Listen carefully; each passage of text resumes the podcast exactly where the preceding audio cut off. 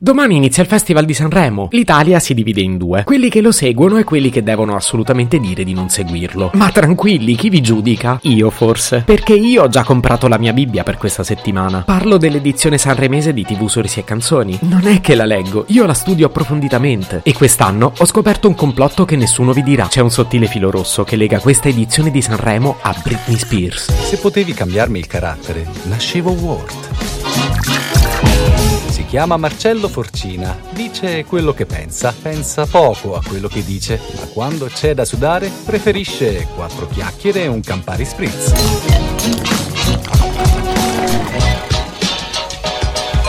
Dite che l'ho sparata grossa? Forse? Ma calcolate che per i miei gusti ci ho messo anche poca enfasi. No, infatti non va bene. Facciamo che ve l'annuncio di nuovo. I poteri forti ve lo nascondono, nessuno ve lo dirà, eppure la verità è sotto gli occhi di tutti. C'è un sottile filo rosso che lega questa edizione del Festival di Sanremo niente meno che a Britney Spears. Ho le prove, preparatevi a rimanerne scioccati. Penso sia doveroso raccontarvi da dove sono partito. Il primo indizio me l'ha dato la canzone di Irama, il 25enne che per diverse estati ci ha spaccato i timpani con delle allegrotte canzoncine, che ci tengo a dirlo io ho sempre ascoltato con piacere. A Sanremo porta un pezzo che si chiama La genesi del tuo colore e leggo che per questo brano si è ispirato all'immagine di una donna che si rasava il capo. 2007. I rotocalchi internazionali pubblicano la foto di Britney Spears mentre si rasa il capo. Se volete considerarla una coincidenza, fate pure. Io intanto proseguo. Questa edizione di Sanremo vede il debutto sul palco della giovane rapper Madame. Canterà un pezzo che si chiama Voce e ha solo 19 anni. Eppure ha già diversi successi alle spalle. Ho scoperto che ha debuttato a 17 anni. Secondo Wikipedia, il debutto discografico di Britney Spears risale a quando la cantante aveva 17 anni. E mica abbiamo finito. Uno dei singoli più famosi di Madame si chiama Baby. Francesca Michelin e Fedez saranno a Sanremo quest'anno con il pezzo Chiamami per nome. E nel testo leggo Baby ripetuto due volte. Baby Baby. Vi ricorda qualcosa?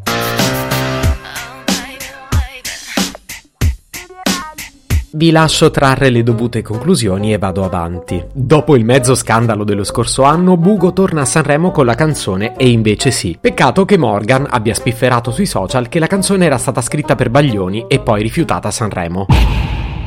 La canzone Telephone, portata al successo da Lady Gaga, era stata in realtà scritta per Britney Spears e fu poi esclusa dall'album Circus. Gamon quest'anno porterà sul palco di Sanremo la canzone Momento Perfetto. Leggiamo un passaggio del testo. A te è rimasto il veleno, ma lo sai come sono i serpenti se tu gli tendi la mano?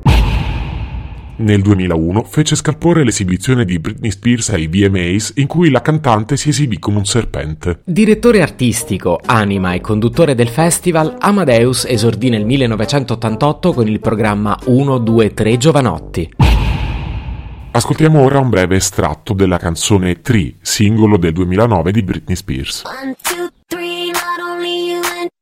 1, 2, 3 per Amadeus, 1, 2, 3 per Britney Spears. Coincidenze? Tutti i fan, e quindi anch'io, sono in delirio perché quest'anno torna a Sanremo Orietta Berti. Scopro su TV Sorrisi e Canzoni che l'Oriettona nazionale in albergo indosserà solo ciabatte degli anni 90. Ciabatte che peraltro non producono più, ma Orietta è molto previdente e ne ha comprate un bel po'.